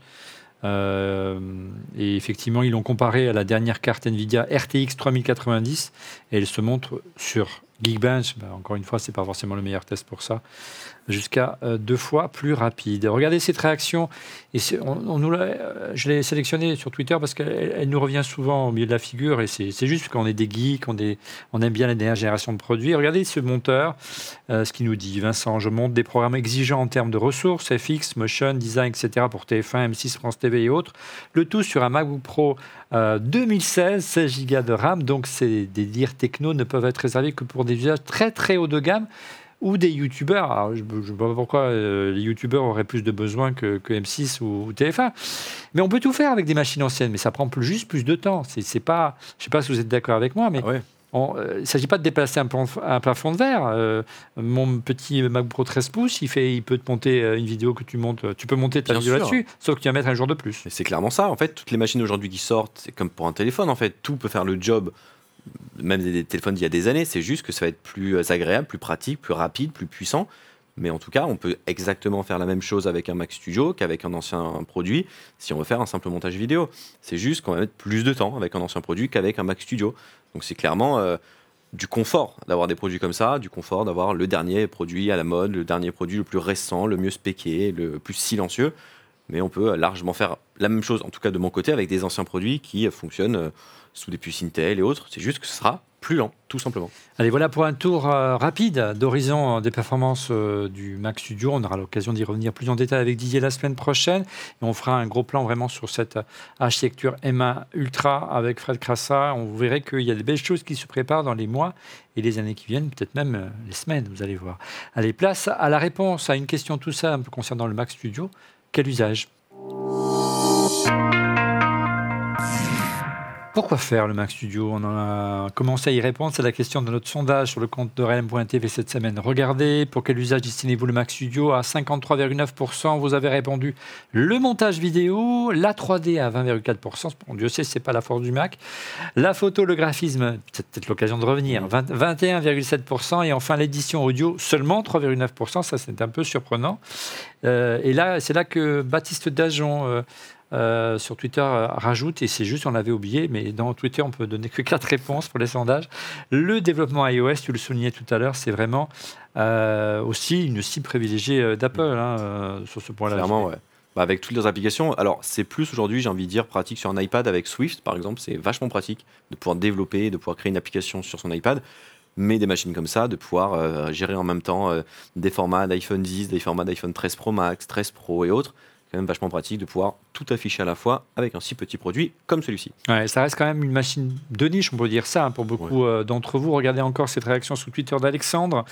Euh, J'utilise mon MacBook Pro 14 pouces et je m'en sers pour le développement web, encore, encore un développeur. Ce Mac serait pour le, du développement de niche, je pense qu'il cible les développeurs ARVR. C'est très intéressant ce qu'il dit parce qu'on sait qu'Apple travaille énormément sur les fameux smart glasses qui devraient arriver, de- nous dit la rumeur depuis des années. Et pour moi, cette machine surpuissante arrive maintenant, c'est pas un hasard, croyez-moi. Regardez la réaction de Nico également. C'est un produit de niche, donc ça correspond à combien de pourcentage des utilisateurs? Euh, Eh bien, on vous a posé la question sur le compte Twitter d'Aurélien.tv. Regardez.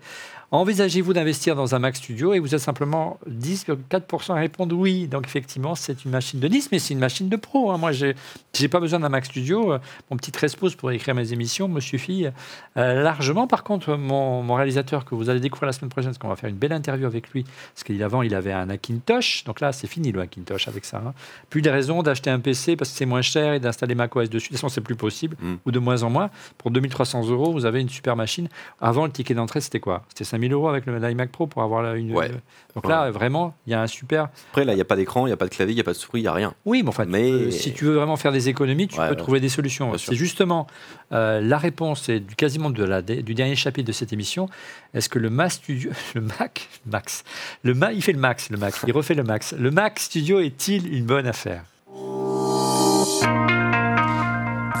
On a bien travaillé cette semaine, on nous a préparé plein de slides. Regardez, le Mac Studio est-il une bonne affaire On le compare en termes de tarifs hein, et de specs au Mac Pro. Regardez, euh, le Studio, le M1 Max est à 2280, euh, 2299 euros, 4599 euros et 6499 euros pour un Mac Pro, pour des performances, en somme toute, Didier, qui sont assez proches. C'est compliqué ça, parce qu'en fait, il mange un peu à tous les râteliers avec cette machine et Ah. inversement nulle part. Je vais, je vais te dire pourquoi. Parce que regarde, par exemple, avec JB, on- pour ce qu'on fait, là, des vidéos sur YouTube, tout ça, en fait, le, le portable, il te suffit. Et quand tu regardes le prix d'un MacBook Pro aujourd'hui, donc euh, tu prends un M1 Max, hein, même pas forcément très gros, bah, finalement, euh, tu vois, tu peux le connecter à un écran. Enfin, tu as la même puce à l'intérieur. La attends, attends, attends. On, on a la slide pour le MacBook Pro. euh, c'est Oui, la slide non, mais suivante. Mais pour le Mac Pro, qu'est-ce que tu en penses? Aujourd'hui, il y a, il y a- Et- franchement, est-ce qu'il faut encore acheter un Mac Pro quand tu vois Non, le rapport qualité-prix de cette machine et ce que je te disais à l'instant pour le Hackintosh Mais là, là l'exemple qu'on a pris tout à l'heure, dans, dans ton Mac Studio, tu peux pas rajouter un GPU. C'est-à-dire qu'aujourd'hui, là, tu peux rajouter deux gros GPU AMD, tu auras vachement plus de puissance, y compris dans ton Mac Qui Pro fait à ça 6400 balles. Mais qui Bah, fait tous ça les pros. Mais non. Chef, si tu veux, si tu veux dans DaVinci euh, Resolve, là, Oui, tu- je, tu je sais bien, mais je connais 10 des gens qui ont de des, des. Mac Pro, ils mettent mettre- qu'un seul GPU. Tu hein, peux mettre sans des rayons de cartes comme ça dans le Mac Pro. Et c'est quand même. Non, mais dans le Mac Pro, tu achètes cette modularité que tu n'as pas sur cette machine. Donc je trouve que pour le prix, si tu es dans un segment assez spécifique, par exemple, tu vois, tu es dans un studio d'enregistrement, tu as une machine qui fait pas de bruit, qui a une vingtaine de cœurs, c'est sûr que c'est plus rentable qu'un Mac Pro. Et d'ailleurs, il y a plein de gens qui nous ont dit Ah ouais, mais moi, ça va être génial pour moi. Si tu fais du montage vidéo, on va dire 4K, pas trop avancé, tu fais pas beaucoup d'effets et tout, c'est pareil, ça peut être vraiment une très très bonne machine. Mais c'est tellement lié à l'usage que c'est dur de dire oui, c'est bien ou c'est pas bien en fait. Allez, enchaîne donc sur le, MacBook Pro euh, M1 Max 14 pouces. Regarde, on a fait un face-à-face. On les a comparés à un Mac Studio avec un, un, euh, M1 Max, avec un MacBook Pro 14 pouces M1 Max. Et là, on s'aperçoit que finalement, c'est un super rapport qualité-prix. Bon, il n'y a pas l'écran, il n'y a pas la batterie, mais euh, voilà, c'est- ça fait longtemps qu'on n'avait pas une machine pro aussi puissante à ce niveau de prix chez Apple. Super rapport qualité-prix, il faut le dire quand c'est bien. Quand même. Il remplace, non mais il, il remplace bien en fait si tu avais un iMac, Ouais. tu vois, et euh, voilà, tu veux peut-être pas lui mettre forcément l'écran intégré, mais deux écrans 4K ou des choses comme ça. Donc les gens qui ont un usage fixe, c'est assez intéressant. Par contre, c'est vrai que dès que tu mets un petit écran, tu vois, un peu de bonne qualité, tout ça, t'es pas si loin du MacBook Pro. Et finalement, le MacBook Pro, il t'offre quand même la mobilité. Je vois dans le, le montage, c'est génial de pouvoir monter. Là, maintenant, moi, je monte des trucs en 4K et tout. Avant, il me fallait un GPU etc.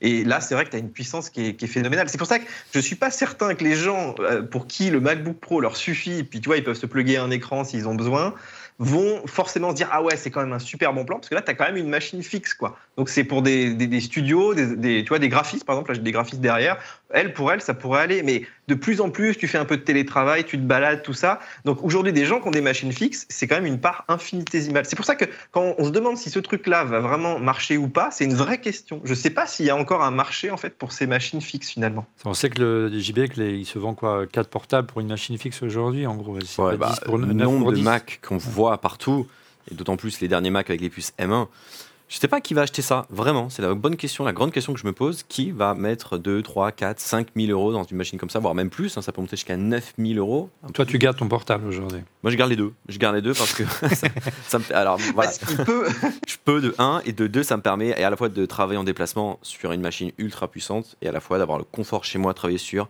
un produit qui gère des écrans et tout ça. Et voilà. Mais, je suis pas un cas, je suis pas un cas d'école. hein. Ouais, mais tu aurais, tu aurais pu te contenter du, de la. J'aurais largement pu me contenter que d'avoir le MacBook Pro. Ouais. Alors regardez, nos confrères de Frandroid se sont amusés à faire un autre exercice, c'est de comparer le Mac Studio très haut de gamme, hein, le, vraiment le full option, avec une station de travail PC, pour savoir si effectivement l'offre d'Apple était euh, raisonnable ou pas. Ils ont comparé donc le haut de gamme de Mac Studio 64 cœurs, 128 Go, 2 Tera à son alter ego dans le monde PC, une station de travail Dell Precision Work 5820 Tower. Euh, petit écart de prix, comme vous pouvez voir, on est, à- j'arrive pas à lire d'ici, euh, aide-moi, euh, toi qui as des bons yeux. Oui, 7129 euros pour le Mac Studio. 11 196 euros pour la centrale IPC, sachant que c'est un prix remisé. Hein. Si tu- le vrai prix, c'est plutôt autour des 15 000. C'est pas le même design. C'est pas le même design, c'est pas les mêmes architectures. Là, là, là, tu, as, tu as la regarde, tu as la modularité. hein. Tu peux mettre Ouais, un maximum de choses à, à l'intérieur. Mais en termes de puissance, tu n'auras pas forcément plus de choses. Voilà, tu vois, tu peux mettre même Mm. des disques en, en RAID. Euh, euh, mais tu as quand même des performances qui sont proches et euh, des caractéristiques qui sont proches. SSD de 2 Tera, 128 Go de mémoire, euh, une carte Nvidia Quattro euh, RTX 8000 48 Go. Mais on voit finalement que cette machine, elle a un super rapport qualité-prix.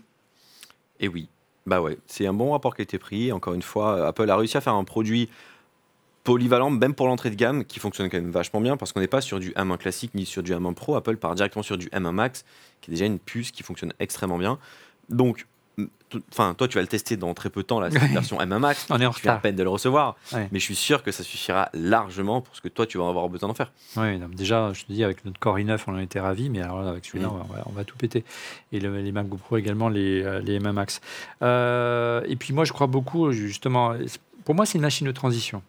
Ouais, j'y crois aussi. C'est-à-dire qu'il va y avoir, euh, c'est une période de transition, il va y avoir quelque chose qui va arriver avec une nouvelle génération de puces, euh, peut-être M2, euh, qui va permettre de faire encore des choses différemment en termes de design.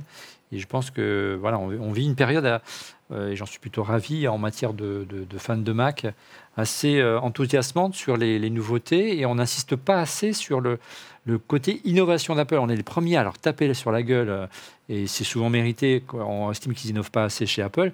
Mais là, sur la stratégie processeur, même si c'est des procédés qui existent par ailleurs, avoir réussi à l'intégrer si rapidement et surtout à l'industrialiser quand on voit les difficultés qu'a Sony à sortir des PlayStation aujourd'hui, hein, qui utilisent euh, des puces euh, quand même assez évoluées également, euh, c'est un tout point remarquable et on en est ravi. Et le meilleur est à venir.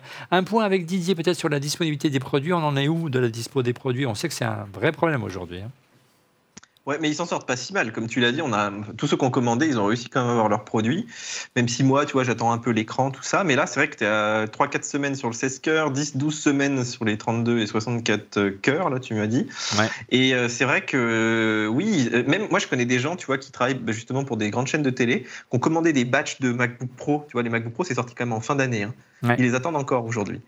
Euh, donc en fait, si tu veux un peu de quantité chez Apple et puis des configs un peu spéciales, il y a quand même pas mal de délais encore. Donc c'est pas, tu vois, ils ont des bons contrats avec TSMC, mais euh, tu sens que ça patine quand même encore un peu. Donc euh, ouais, moi mon avis c'est, il y en a qui, si tu t'es pas décidé vite, je pense que tu vas attendre un moment quoi.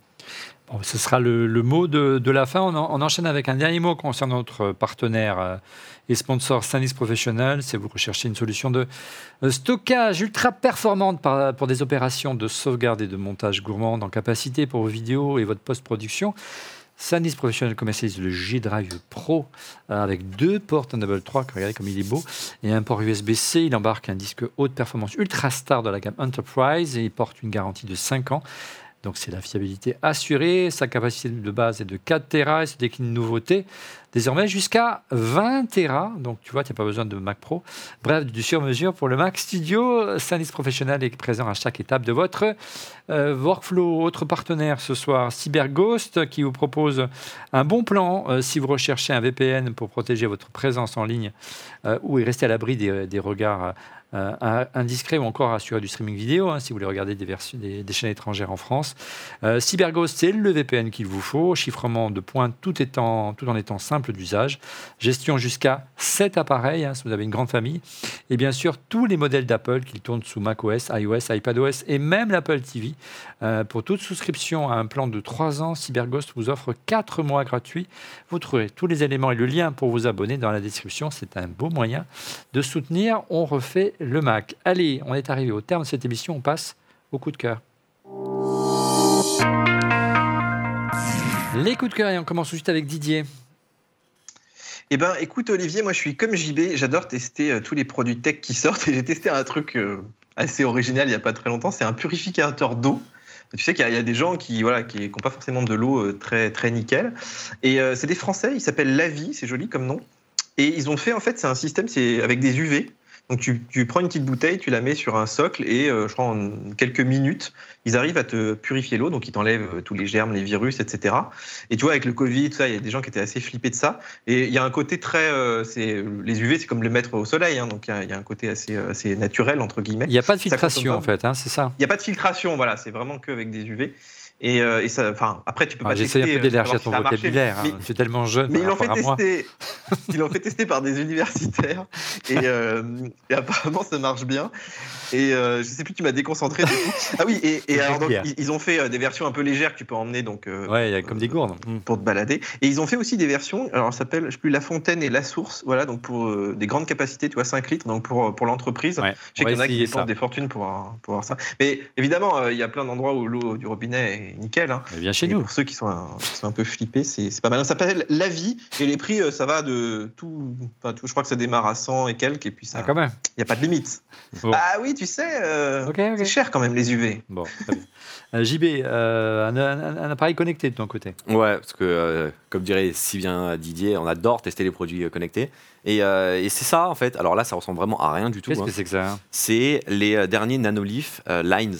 Ouais. Ce sont des lumières connectées. Ah, c'est ce que nous on utilise derrière toi. euh, C'est sûrement, voilà, ça c'est les Elements, je crois, Ouais, ouais, euh, en bois. C'est le même style, sauf que là, ce sont euh, bah, des lignes qu'on euh, bah, qu'on met bout à bout et dont on peut faire exactement la forme que l'on souhaite, avec une lumière qui est inversée en fait. C'est pas droit vers nous, mais c'est sur le mur, c'est projeté sur le mur. Donc tu l'as installé chez toi pour. J'en ai installé chez moi pour vidéos, voir ce que ça pouvait donner. Ça rend, je trouve, super bien. Euh, et Nanolive, j'aime vraiment bien leurs produits parce que déjà, ils sont euh, Apple HomeKit, donc ça c'est très pratique d'avoir dans config. son application, de pouvoir tout gérer avec la voix Siri, Amazon et Google. Et c'est des produits en fait modulaires, on peut vraiment partir euh, du pack de 12, en rajouter 6, en rajouter encore plus. Ça marche super bien, c'est joli. Et voilà. Voilà, comme un peu comme on a fait derrière toi avec les, Mm. les, les Elements. hein, Même ça. principe, exactement pareil. Ouais, on et, est, euh, et euh, au fur et à mesure, on peut les rajouter des pièces, comme un petit puzzle, comme un petit Lego. Et un jour, euh, quand on sera riche, on pourra couvrir complètement le mur du studio le Mac. Vous allez voir ça va venir. De mon côté, tu parlais d'Alexa. euh, c'est le nouveau euh, Echo Show 15. C'est la dernière de la gamme Alexa d'Amazon. Regardez, j'ai là avec moi. Euh, voilà, c'est le, c'est un, carrément un petit cadre numérique. hein, c'est assez joli, je trouve. Ça ressemble un petit peu, si on revient sur le plan large dans ce studio, au, euh, au Mural, les cadres Mural qu'on a dans ce studio, évidemment plus petit et beaucoup moins cher. La qualité d'écran n'est pas la même non plus, mais, euh, mais c'est un peu le, le concept. On peut mettre des photos. Tu as testé, hein, je crois, toi Ouais. aussi. Euh, alors, c'est un peu moins bon en termes de son, évidemment, parce que c'est extra plat, mais ça fait super dans une cuisine. Regarde, Euh, c'est connecté. On peut connecter l'ensemble des, des objets connectés de la maison. On peut le mettre en mode, en mode portrait ou en mode paysage. On peut regarder ses recettes, c'est sympa. Euh, et puis, il y a nouveauté, des widgets, donc qui permet euh, d'avoir ses listes de lecture, la météo, j'en passe. À vous de le configurer comme vous voulez. Je trouvais ça plutôt sympa. Le son est peut-être un petit peu bof par rapport au modèle un peu plus péchu.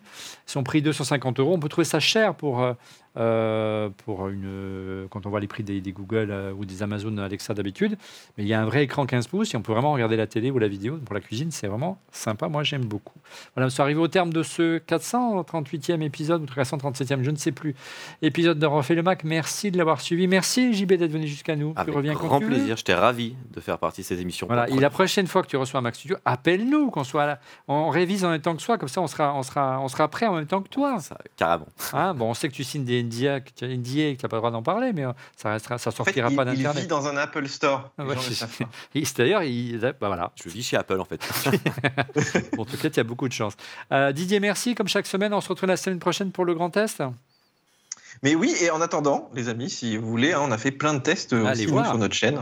Voilà. Donc c'est tout ça se complète, c'est très bien. Et je sais que la plupart des gens Là, regardent. il y a déjà deux vidéos, c'est ça? Tu as fait euh, un. Oui, euh, au moment où on fait cette vidéo, il y a même euh, l'iPad Air qui sort ce soir. Puis, tu as- le- tu attends l'Apple display, le display, euh, le, le studio display. J'ai du mal avec le nom d'Apple. Il est là, il est à côté là. Il- Ah. il- je suis en train de le tester. T'as prévu on combien de vidéos sur le, le Mac Studio? Euh, j'ai pas encore compté, j'en ai sorti une à ce stade, euh, parce qu'il y a beaucoup d'actualités en ce moment dans la tech, mais Ouais. il y en a d'autres qui vont arriver dans les jours prochains, Bon, donc suivez euh, restez bien donc, connectés. euh, The Collection sur YouTube. euh, et puis, n'oubliez pas de vous abonner également à Refait le Mac et de mettre un petit pouce. Ça fait euh, tous les, toujours plaisir. Et on a besoin de plus d'abonnés. On doit rattraper. On n'est pas très loin de toi. On est, on est à Ça quelques 700 000 près. On, est, on te rattrape. L'année prochaine, on sera à ton niveau. Voilà. Merci encore euh, euh, pour la fidélité. Rendez-vous la semaine prochaine pour le grand test euh, du Mac Studio. Merci encore et à la semaine prochaine. Au revoir.